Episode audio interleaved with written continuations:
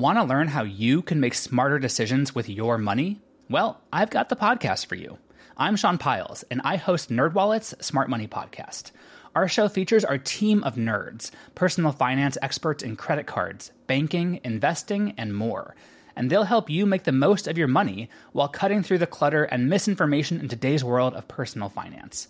You'll get clarity on strategies to help you build your wealth, invest wisely, shop for financial products, and plan for major life events. Listen to NerdWallet's Smart Money Podcast wherever you get your podcasts. Today is April 14th, and you are listening to Transport Topics. I'm Esmeralda Leon. Only 14.3% of the truck driver population is made up of African Americans, followed by 13% Hispanic and 7% Asian. In episode 55 of our Road Signs podcast, host Michael Freeze wonders what industry leaders are doing to increase those percentages. We talked to two trucking industry experts who have implemented their own practices that are contributing to a more diverse work community. Tune in at ttn.ws slash roadsigns55. Now let's dive into today's top stories.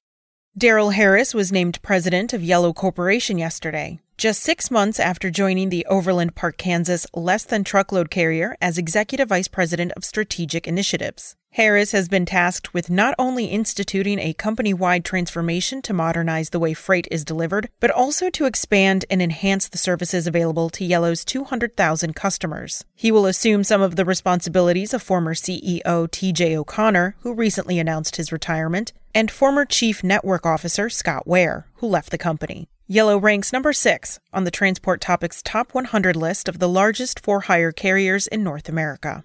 Federal Motor Carrier Safety Administration officials are warning truckers to be aware of predatory companies that pose as government agencies. The April 8th message came one day after the Iowa Attorney General announced an agreement with a Texas company that agreed to refund money to any Iowa truck driver who paid it $149 to submit federal documents that can be filed for free. The company, Compliance Processing Group of Frisco, Texas, sent past due notices to Iowa truckers under the name FMCSA Compliance Processing Group. The letters warned that the truckers could risk fines of $1,000 a day, up to $10,000, and risk being taken out of service.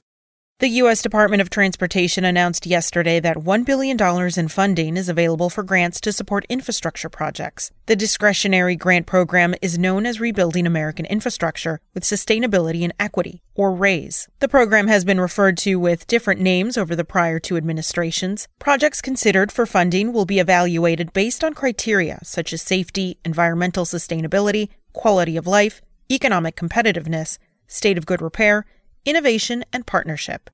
That's all for today. Remember, for all the latest trucking and transportation news, go to the experts at ttnews.com. SpokenLayer. Want to learn how you can make smarter decisions with your money? Well, I've got the podcast for you. I'm Sean Pyles, and I host NerdWallet's Smart Money Podcast. Our show features our team of nerds, personal finance experts in credit cards, banking, investing, and more. And they'll help you make the most of your money while cutting through the clutter and misinformation in today's world of personal finance. You'll get clarity on strategies to help you build your wealth, invest wisely, shop for financial products, and plan for major life events. Listen to NerdWallet's Smart Money Podcast wherever you get your podcasts.